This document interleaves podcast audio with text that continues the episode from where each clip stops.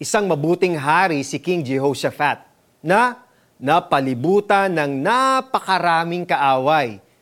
Kung tayo ang nasa posisyon niya, maaaring maisip natin na wala na tayong pag-asang manalo. Pero isang salita ang nagpatibay sa kanyang puso at nagdala ng tagumpay sa kanyang kaharian. Do not be discouraged by this mighty army, for your battle is not yours, but God's. Ang pangakong ito ng Diyos ay totoo, maging sa panahon natin ngayon.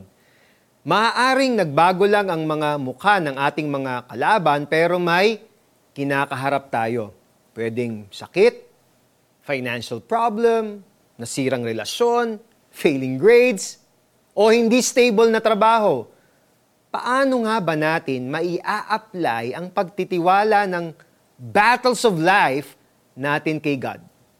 Here are some steps. Number one, be vulnerable. Marami sa atin ang pinagtibay na ng mga pagsubok sa buhay. Pero aminin natin, hindi lahat ng laban ipinapanalo natin. When we admit that we can't do anything in a situation, that's when God's strength sustains us. Number two, Trust in His Word. Remember that our God is a promise keeper. Kaya kung sinabi niya na siya ang lalaban para sa atin, then He will fulfill it. Hindi natin kailangan magbidabidahan. Ang kailangan natin ay magtiwala sa kanyang kapangyarihan. Third, wait for the victory. Hindi natin kailangang lumaban. We just need to take our positions. Stand still and watch the Lord do His work. He is with us. How reassuring it is to know na sa mga pagsubok na hinaharap at parating pa ay kayang ipapanalo ng Diyos para sa atin kung ito ay ayon sa kalooban niya. Ang kailangan lang natin ay magtiwala sa Kanya. Manalangin po tayo. Panginoon, Salamat po sa kalakasang ibinibigay ninyo sa akin whenever I'm facing trials. Forgive me. Dahil may mga pagkakataon na nakikipaglaban akong mag-isa. Dahil feeling ko, kaya ko. Right now, I entrust my battles into your hands and wait for you to work.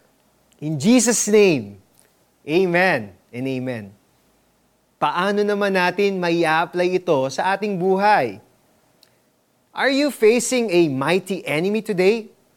Entrust your battles to the Lord. Sinabi niya, Makinig kayo, Haring Jehoshaphat, at kayong mga taga-Juda at Jerusalem.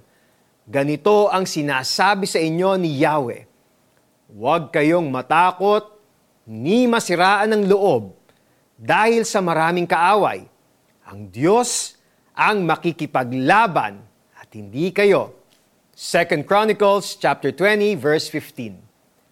Ako po si Eric Totanyes. Lagi nating tatandaan, ang laban ay nasa Diyos at tayo'y matagumpay na.